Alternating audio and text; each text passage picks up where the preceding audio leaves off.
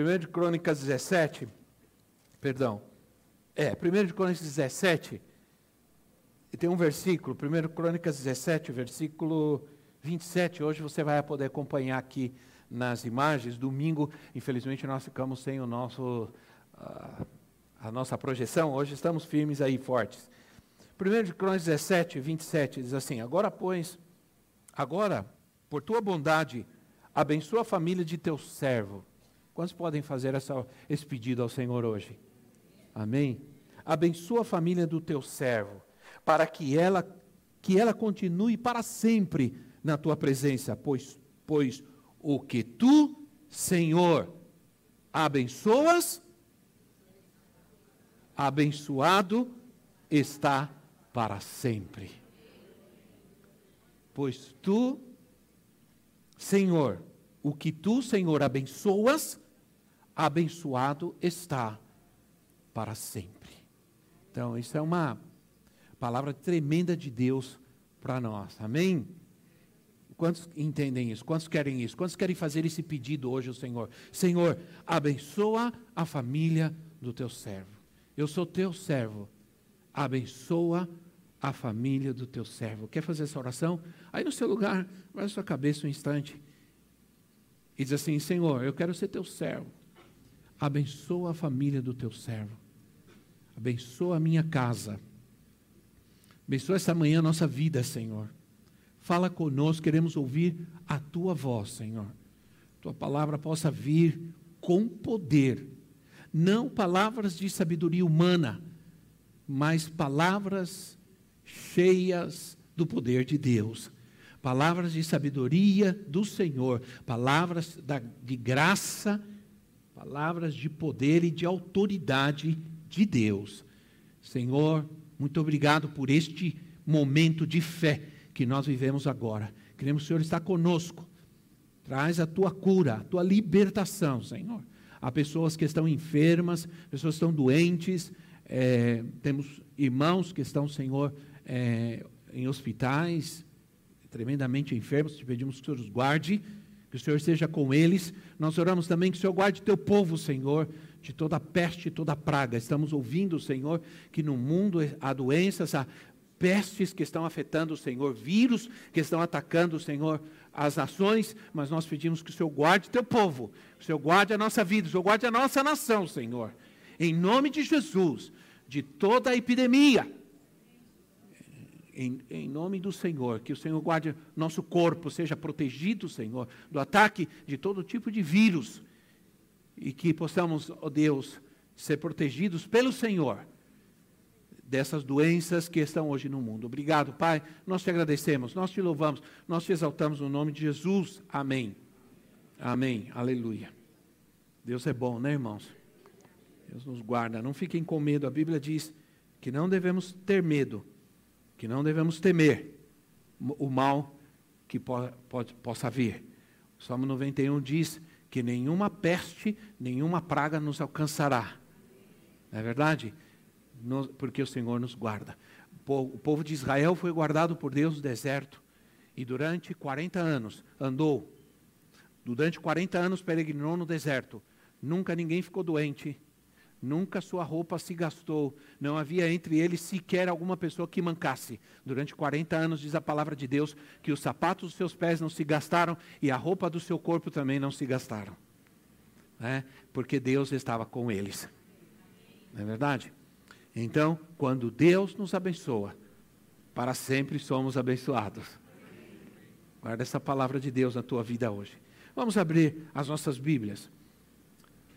No versículo que está, é, no versículo que está aqui no, no nossa imagem, que é o versículo tema é o versículo do perdão do tema deste mês, que diz, Romanos capítulo 8, versículo 37. Romanos capítulo 8, versículo 37. Mas em todas estas coisas somos mais que vencedores por meio daquele que nos amou. Amém? Eu vou contar até três, nós vamos ler juntos este versículo. Você vai declarar comigo, mas você vai fazer isso com fé, irmãos. Né? Você vai fazer isso com ânimo. Parece que o ano começou e você começou o ano meio com o freio de mão puxado. Né?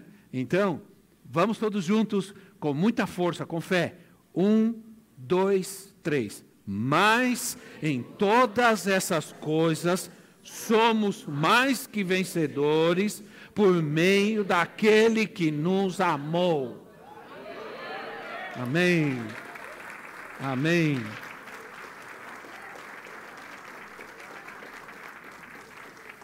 Você sempre deve ler a Bíblia. E sempre quando você ler a Bíblia e você está sozinho, você deve transformar todas as passagens bíblicas, todas as promessas, trazê-la na primeira pessoa. Né? Então, você diz assim, mas em todas essas coisas sou mais que vencedor, por meio daquele que me amou. Por meio daquele que me amou. mas em todas essas coisas sou mais que vencedores. Sem dúvida nenhuma, sem dúvida nenhuma, esse é um dos textos mais poderosos da Bíblia, mais queridos da Bíblia. É, todo mundo, muita gente ama pronunciar essas palavras, principalmente em momentos difíceis. Logicamente, é verdade que você é mais que vencedor. Amém? Claro, nunca é, você deve ler uma passagem bíblica sem tomar em conta o contexto. Quando você lê um versículo da Bíblia, você não, não pode simplesmente tomar uma decisão, é, ou tirar uma conclusão, ou tomar uma decisão em relação àquele versículo, sem você considerar o contexto. Porque a Bíblia, a Bíblia, ela, ela interpreta a si mesma. Entende? A Bíblia é interpretada pela própria Bíblia. Você não pode pegar um livro, qualquer uma enciclopédia e querer interpretar a Bíblia. A Bíblia interpreta a si mesma. Quando você lê um versículo da Bíblia, você tem que entender que aquele versículo está dentro de um contexto, né? está dentro de uma ideia, de um conjunto.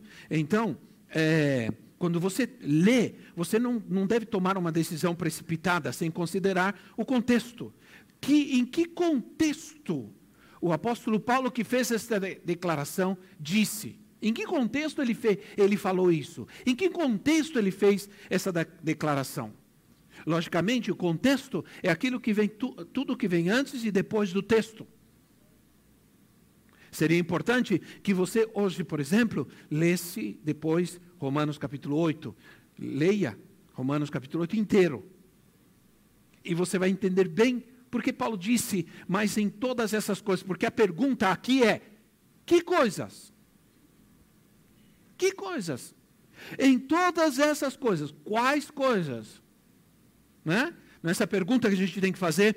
Então, no capítulo 8, por exemplo, no versículo 18, no capítulo 8, no versículo 18, diz assim: Considero que os nossos sofrimentos atuais não podem ser comparados com a glória que em nós será revelada. Paulo está falando no parágrafo deste versículo, é, do, do, versículo é, 37, Paulo está falando sobre, começa falando sobre o sofrimento.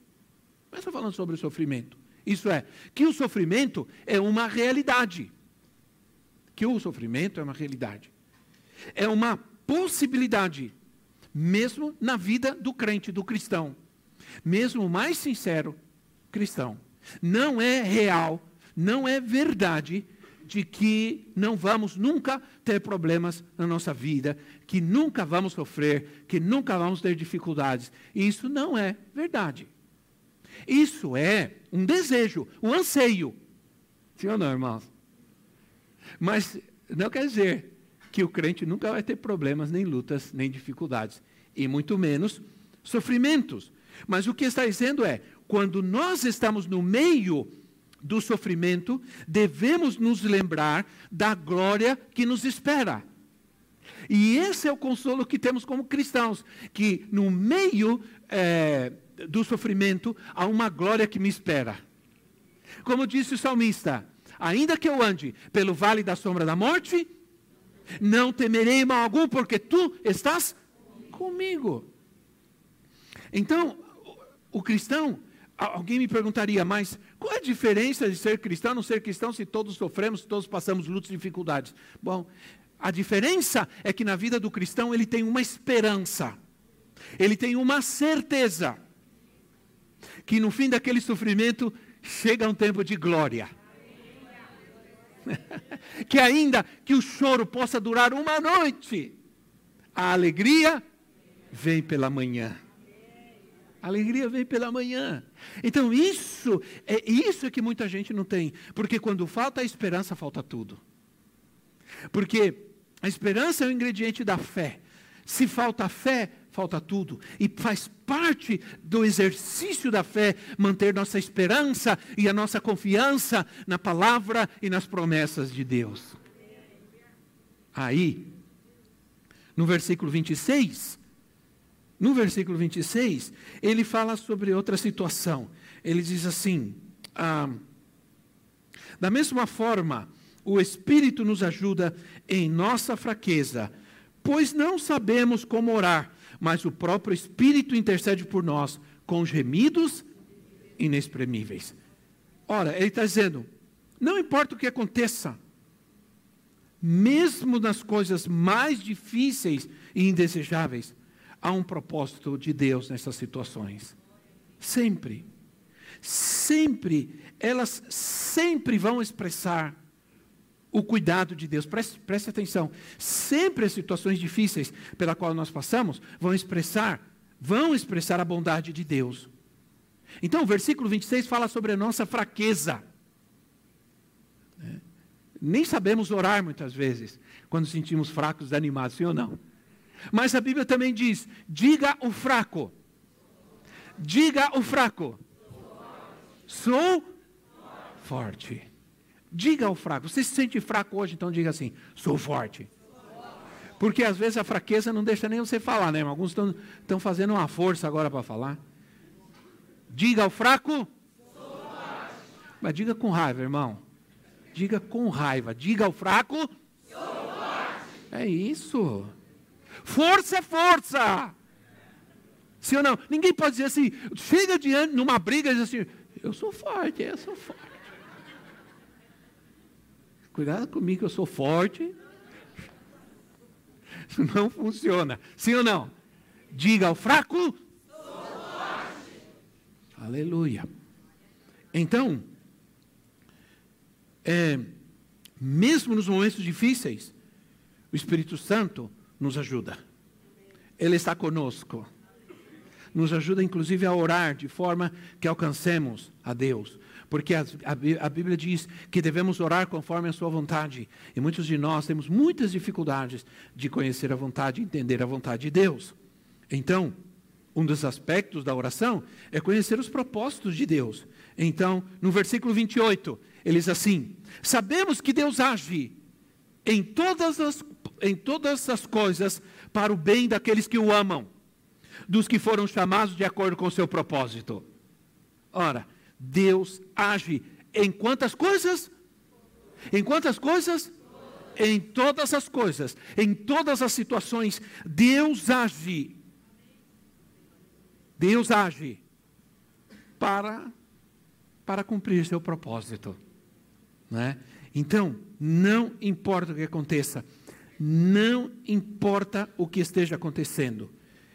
Paulo fala aqui sobre o sofrimento, fraqueza e problemas. Sofrimento, fraqueza, problemas. Mas ele afirma: em todas essas coisas, sou mais do que vencedor. Em todas essas coisas somos mais do que vencedores. Agora, quem é um vencedor? É aquele que sabe que nada nos separará do amor de Cristo. Amém? No versículo no versículo 36, ele diz assim: Como está escrito, por amor de ti enfrentamos a morte todos os dias, somos considerados como ovelhas destinadas a um matadouro. Ora, a tribulação, ele diz, a perseguição, a fome, a nudez, o perigo, a espada, olha o que ele menciona. Né? São muitas situações difíceis e dramáticas, pelas quais, sim, um cristão pode passar. Por mais angustiantes que sejam ah, os problemas, eles não podem nos afastar de Cristo. Eles não vão nos afastar de Cristo. Não podem afetar a nossa fé. Não podem afetar a nossa oração. Nem a fome, nem a nudez, nem o perigo, nem a espada, nada poderá nos separar do amor de Cristo. Nossa fé, em muitos momentos, vai ser confrontada. Principalmente nos dias de hoje. As lutas são muito grandes hoje para cuidar da nossa vida, da nossa família, sim ou não, irmãos? Os nossos filhos. As dificuldades são imensas. Nós, hoje nós enfrentamos um peso, uma carga muito grande em nós. Quando começa, começa o ano e você começa a chegar as contas e os boletos, está muito, tá muito popular agora brincar com relação com boletos, né? Eu, eu, eu vi um, um videozinho essa semana, achei muito engraçado, um rapaz assim, hoje em dia eu considero que uma pessoa que tem todos os seus boletos pagos é rica. Ele disse, porque pobre é que aquele que está com um monte de boleto na mão chorando, dizendo, ai, como que eu vou pagar isso, meu Deus. Né? Então, é, eu achei muito engraçado aquilo, mas a verdade é que começa o ano e começam a chegar as, as, as começam a chegar as, as, as, dívidas, os boletos, sim ou não, irmãos? E aí é que a, nós vemos o peso e a carga que temos, a responsabilidade que hoje se tem, tantas coisas que tem que se pagar hoje. Você paga a conta de água, de luz, de telefone, de, de celular, de internet. Paga IPVA, IPTU, IPT não sei o quê. Né? IPVT, IPV, IPV, não sei o que mais. Aí começa, aí vai imposto de renda. Aí, é, e começa o filho, a escola do filho. Né? As, a escola do filho, os materiais para a escola. Meu Deus.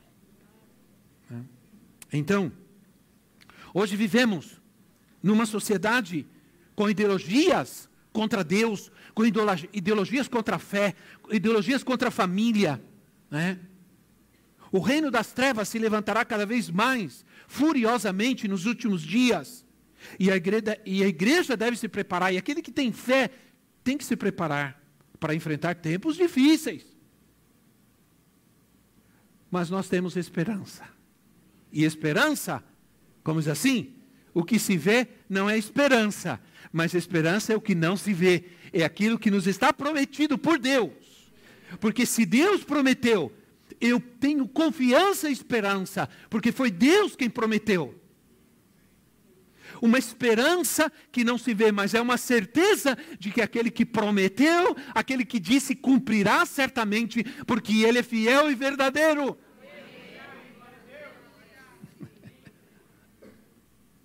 Então, eu não tenho outra maneira de dizer essas coisas. Eu não posso dizer isso de uma maneira suave e tranquila. Você pode. Eu, eu, eu tenho que. Ah, aí se eu gritar aí, você abaixa aí, irmão, por favor. Porque se eu der uns gritos aqui, você abaixa aí para não ficar tão forte, né? Mas essa é que é a verdade, irmãos. Nós temos esperança. E esperança que se vê não é esperança. Mesmo que você não veja a menor possibilidade de vitória, ela é certa, ela virá. Creia. Amém? Creia. Essa palavra que diz assim: nada nos separará do amor de Cristo, essa palavra separará é, é ela quer dizer, é impossível. Ninguém, nada pode cortar esse vínculo, é, esse vínculo eterno. Ele tomou a decisão de não nos deixar. Não fomos nós. Ele tomou a decisão de nos salvar e Ele tomou a decisão de nunca nos abandonar e nunca nos deixar. Então não tenha medo. Talvez você diga, ah, não me comportei bem esses dias. Mesmo assim, Ele não te deixou e não te abandonou. Amém? Ele espera sempre que a gente volte ao lugar que Ele tem para nós. Ora, é, seu amor é inalterável, seu amor é indestrutível. Se você ler o capítulo 8 de Romanos, você vai encontrar várias vezes esta expressão, por causa do seu amor. Por causa do seu amor. Então, meus irmãos, ele morreu, ele ressuscitou, ele está à direita do Pai e ele intercede por nós. Quando sofremos, participamos do sofrimento de Cristo. É o que a Bíblia diz. Quando nós sofremos, agora entenda uma coisa: ele sofreu praticando a justiça. Há uma diferença quando sofremos praticando a justiça e quando sofremos a consequência dos nossos próprios pecados. Há uma diferença quando sofremos praticando a justiça e quando sofremos praticando a injustiça. Nós participamos dos sofrimentos de Cristo quando nós sofremos por causa da justiça. Podemos dizer então que apesar deste momento difícil, apesar do momento difícil que muitos de nós possamos estar vivendo, olha para a pessoa ao teu lado e diz assim: tudo dará certo. Diga com fé. Diga tudo, tudo sairá bem para nós, para você, diga. Diga para o teu irmão. Por que, que eu quero que você diga isso? Porque você está abençoando o teu irmão e a, com a palavra de Deus. E a Bíblia diz assim: tudo que Deus abençoar, abençoado será para sempre.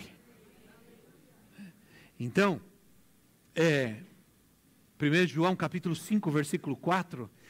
1 João 5, quase assim: O que é nascido de Deus vence o mundo. E esta é a vitória que vence o mundo, a nossa fé. A nossa fé. Mais que vencedores, presta atenção no que eu vou te dizer agora, isso aqui vai ser bom. Mais que vencedores são aqueles que vencem perdendo pouco. Eu diria, perdendo o que não presta. é como ouro. Calvino disse, foi Calvino quem disse, eu li, eu estava lendo uh, uma das institutas de Calvino e eu tirei essa, essa frase. Ele disse que o que perdemos quando nós é, quando nós recebemos a Cristo, o que nós perdemos são os restos que não prestam. Quando se refina o ouro, por exemplo, quando o ouro é refinado e ele é refinado no fogo, e o fogo na Bíblia representa as provas, as dificuldades. É, o ouro é refinado no fogo. Quando o ouro é refinado, na verdade, ele é purificado. Então, quando vem o fogo, ele é purificado. Quando você tira o fogo, ficam os resíduos é, e as escórias. E o ouro fica puro. Tem muita gente que pensa que quando recebe a Cristo ou se torna um cristão, um crente, sofre perdas. Eu vou te dizer, vem para Cristo, você vai perder sim, mas vai perder só o que não presta. só o que não presta. Sim ou não, irmão? Só o que não presta na tua vida. Hoje a profetisa falou sobre quando começamos esta igreja. Nós começamos essa igreja em 1990, quando nós voltamos de Guatemala. Eu, ela, a Elisa tinha quatro anos e o André tinha dois anos de idade. Nós chegamos de volta, depois de quase três anos servindo ao Senhor, dependendo totalmente dEle, e voltamos como fomos. Aliás, não porque quando nós fomos, só tínhamos a Elisa, voltamos, já tínhamos André. E voltamos com um monte de mala, roupa, né? eles sentadinhos em cima das malas e chegamos. Nós já tínhamos nossa fé, nossa confiança em Deus, a certeza que Deus estava conosco. E como temos essa igreja, irmãos, dentro da nossa vida. Durante quase dois anos, nós nunca tivemos sofá em casa. nós tínhamos poucas coisas. Né? Nós não tínhamos muitas coisas, quase nada. E começamos a igreja. E no começo eu abria, nós estávamos num local aqui, alugamos um local aqui na Benedito de Andrade, que não tinha, o piso era, um, era contrapiso de cimento. E eu vinha cedo, pegava a vassoura e varria tudo, levava aquele pó, levantava aquele pó terrível, varria tudo, arrumava as cadeiras e orava. E eu fazia isso todo domingo. Né? E trabalhei duro. Trabalhamos duro. Hoje, a profetisa saiu de casa, hoje se levantou seis horas da manhã. Seis e meia ela saiu para chegar aqui, sete horas para ensaiar. E eu fiquei, eu me levantei, disse, eu vou orar, não conseguia dormir mais. E comecei a, a lembrar de que não existe é, essa ideia de que sacrifício se faz apenas uma vez. Nunca. Né? E, e ela saiu, eu orei por ela e me lembrei de anos e anos de, de muito trabalho, de muito esforço, de muita renúncia. Eu nunca penso em que eu que eu tenha perdido alguma coisa boa por servir a Cristo. Não. Não perdi coisa boa para servir a Cristo, só perdi porcaria. eu, eu penso no que eu ganhei. Sempre no que eu ganhei. O que ganhamos por entregar nossa vida servindo a Cristo. A ver meus filhos ministrando, tocando, ministrando. Isso é ganho. Isso é alegria. Isso supera qualquer perda. Quando eu, nós voltamos de Guatemala, depois de quase três anos, todos os meus amigos, companheiros assim, de, de, ministério não, de igreja, de escola, de faculdade, todos estavam estabelecidos. Né? Tinham casados, tinham seu, seu trabalho, sua casa, seu carro. Quando eu voltei, eu vi, eu visitei um ou outro e vi que eles estavam já e eu ainda não tinha nada, não tinha casa, não tinha, não tinha nada podia querer entrar em mim uma sensação de que perdi meu tempo, é, não construí nada, não tenho nada. Mas não foi assim. Ao mesmo tempo que eu, a, havia a impressão de que eu estava perdendo tudo, eu estava ganhando a Cristo. Eu estava ganhando a vida que só Ele pode dar. Então, irmãos, você não perde nada em Cristo, você só ganha. Quantos creem nisso? Se você está em Cristo, nunca você vai perder nada. Em Cristo não há perdas, só ganhos. Eu creio nisso. Você crê nisso? Dá um aplauso ao Rei da Glória.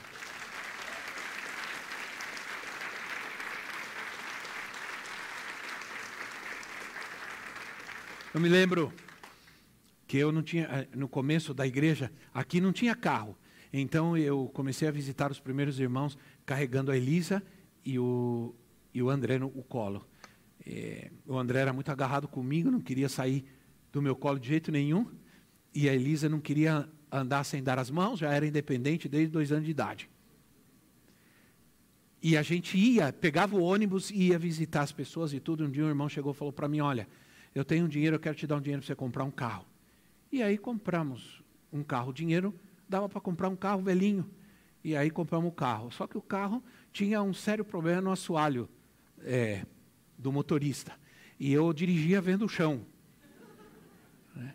E não podia de jeito nenhum pegar chuva, nem poça d'água. Porque senão inundava tudo dentro. Aí um dia, começamos o culto e ele estava estacionado, um marronzinho, estacionado na frente da igreja. Um carro perdeu o controle numa curva e deu no meio do carro. Foi ferrugem para todo lado, irmão. Foi ferrugem para todo lado. Arrebentou o carro. Já não era coitado, já não era nada. Acabou com o carro. Dali foi para o ferro velho. Né? Aí levei no irmão, ainda levei no irmão que era, que era como chama? Funileiro.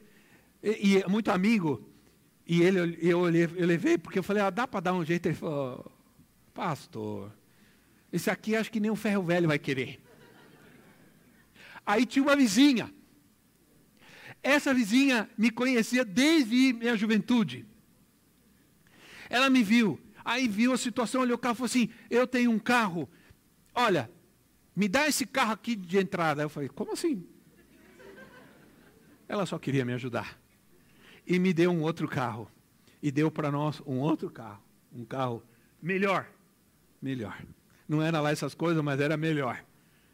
Então, eu tenho muitas histórias, irmãos, do que vivemos para podermos estar aqui.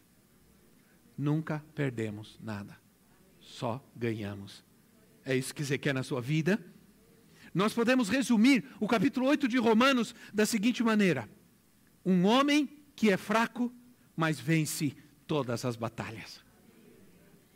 Pode ser que você agora mesmo esteja lutando com algo difícil, um algo difícil que domina a sua vida, que sua casa, sua família. Você pode estar neste momento muito afligido pelas lutas, pelas angústias.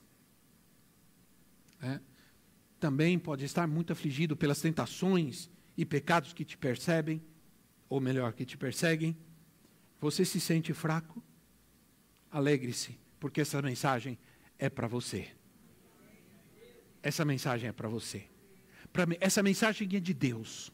Somos fracos, mas podemos ser vencedores. Porque há uma esperança na glória que está lá na frente.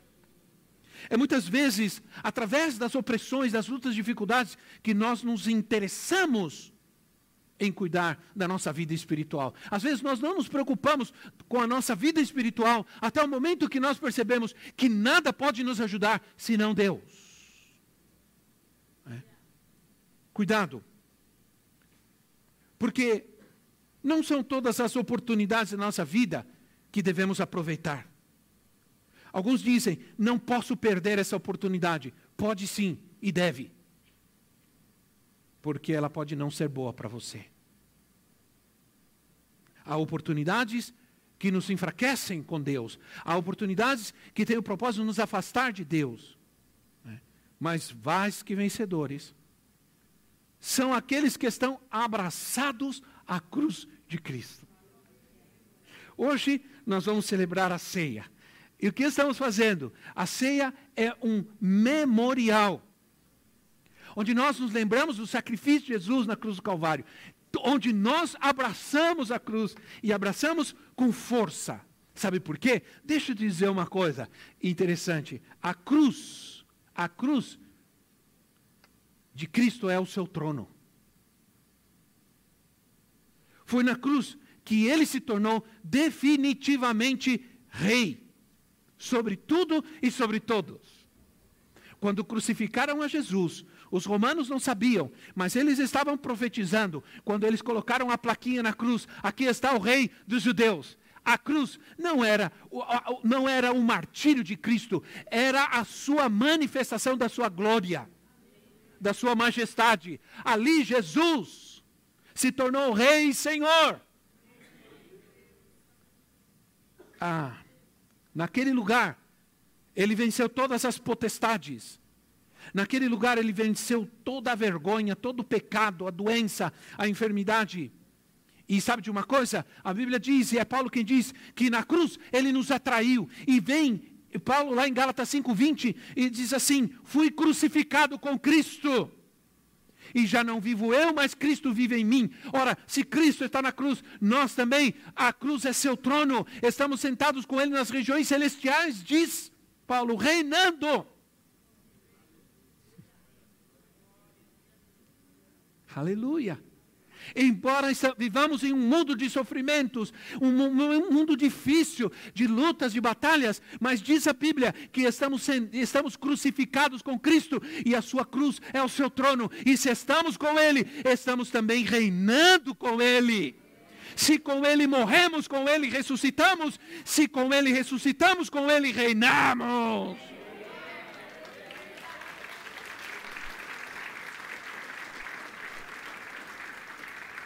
A cruz não é um lugar de derrota. Por isso a gente critica muito quando se coloca a cruz com o Cristo lá. E ele lá sofrendo, isso já não é uma realidade, isso não aconteceu. A cruz não é um lugar de derrota, é um lugar de vitória. quer usar uma cruz, use uma cruz sem Cristo ali. Porque é a cruz vazia, sim, representa a vitória. Somos mais que vencedores, porque estamos com Ele reinando. Não há formas de questionar isso em todas essas coisas que nós já vimos. É uma declaração escrita, sabe? Paulo diz assim: somos mais que vencedores em Cristo. Isso é uma declaração escrita. Uma declaração escrita é uma legalidade. Infelizmente, há pessoas que, embora elas tenham essa declaração escrita de que são vencedores, vivem plenamente, totalmente derrotados, sim ou não? Disse Spurgeon. Spurgeon é, foi visitar uma senhora. E diz que essa senhora tinha, é, estava doente, bastante doente, já tinha bastante idade. E ela estava, e tinha um, e, e, quando ele a visitou, ele observou que havia um quadro. E nesse quadro tinha como que parecia um documento, um papel, um documento que estava ali nesse quadro. E essa senhora tinha estava muito pobre, muito necessitada.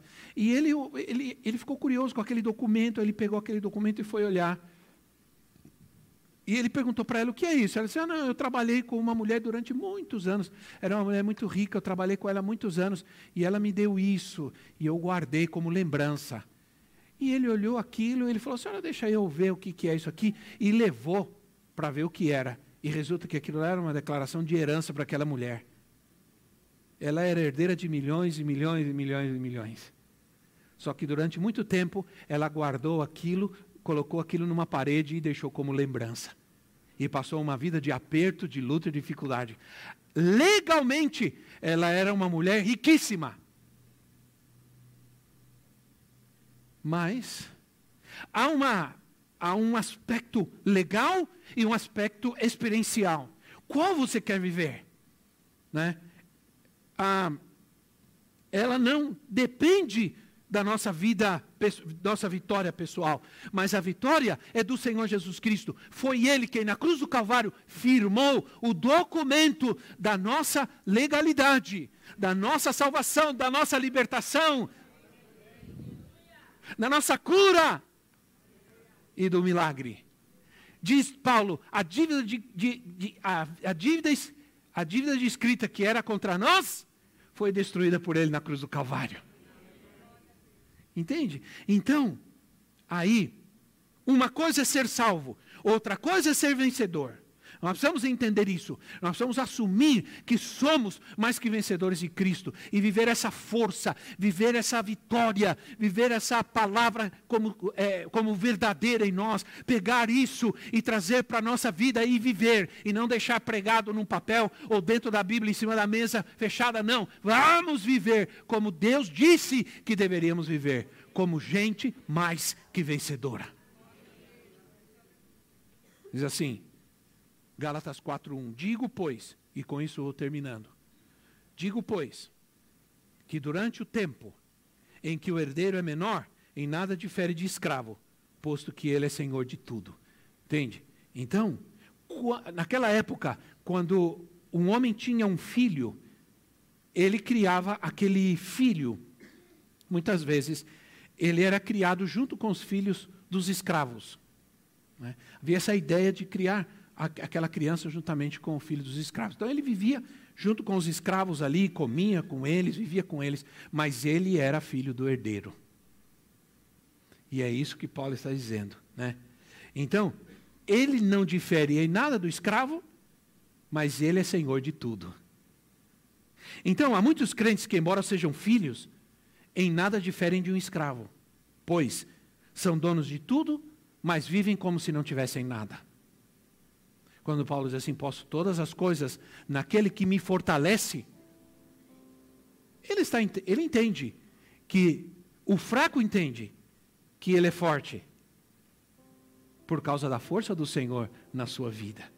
Ser um vencedor é uma questão de maturidade, não é uma questão de positivismo, de ser, ah, isso é super fé positivo. Não.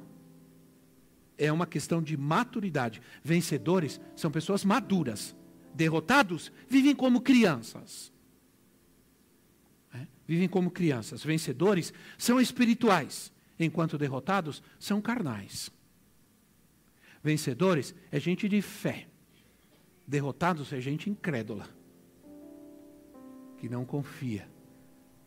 Mais que vencedores, são adoradores. Derrotados são idólatras, mentirosos, são pecadores e por isso o Senhor hoje nos está chamando. Essa palavra de Deus é para nós. Amém? É para você, para mim. Em nome de Jesus. Quantos creem? Quantos podem dizer? Posso todas as coisas naquele que me fortalece. Aleluia. Aleluia. Aí, você pode dizer: somos mais que vencedores, por meio daquele que nos amou e se entregou por nós, lá na cruz do Calvário. Vamos nos colocar em pé.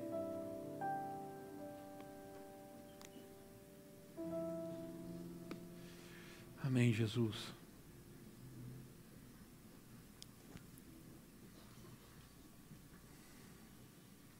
Vamos adorar ao Senhor um instante em nosso lugar.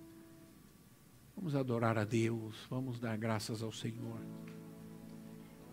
Senhor, meu Deus e meu Pai, santo é teu nome, Senhor. Obrigado pela tua palavra. Obrigado por esta manhã. Há muitas pessoas aqui, Senhor, que são renovadas essa manhã, Senhor. São renovadas pelo teu Espírito, Senhor. Obrigado por trazê-las aqui, cada uma delas que essa manhã, Senhor, nos faz sair daqui, Senhor, cheios de fé e de confiança. Cheio da certeza de que, embora as lutas são grandes, as, tuas, as nossas vitórias serão cada vez maiores, Pai. Obrigado, Senhor Jesus. Louvado, engrandecido, glorificado seja o teu nome, Senhor. Queremos te adorar, Rei da Glória. Queremos te adorar, Senhor. Aleluia. Jesus. Aleluia. Aleluia. Nome que pode ser declarado com fé apenas por aqueles que são mais que vencedores. Mais que vencedores é gente que crê no nome de Jesus, Aleluia. que sabe que este nome tem poder. Aleluia. No nome de Jesus, a minha casa será transformada. No nome de Jesus, o doente será curado Aleluia. agora Começa, começa a dizer no nome de Jesus. E, e, diga o nome da pessoa que você sabe que está enferma, doente, a tua casa, a tua família. Comece a dizer no nome de Jesus fulano, ciclano está curado dessa doença, dessa enfermidade. Em nome do Senhor Jesus Cristo, a paz para mim, a paz para minha família, a paz para minha casa, a paz para minha esposa, a saúde para o meu esposo, a alegria para nós. Em nome de Jesus, os meus filhos são transformados, são libertos, os meus filhos estão na tua presença. No nome de Jesus, o diabo sai do meio das circunstâncias. No nome de Jesus, nós somos vencedores. Aleluia, aleluia, aleluia. Tenha fé, irmão. Tenha fé porque o Senhor está fazendo isso agora. E muitos de vocês eu estou vendo. Aleluia. Estou vendo correntes sendo quebradas. Isso mesmo, prisões. Oh, Senhor, estão sendo arrebentadas pelo poder de Deus, dando o nome de Jesus.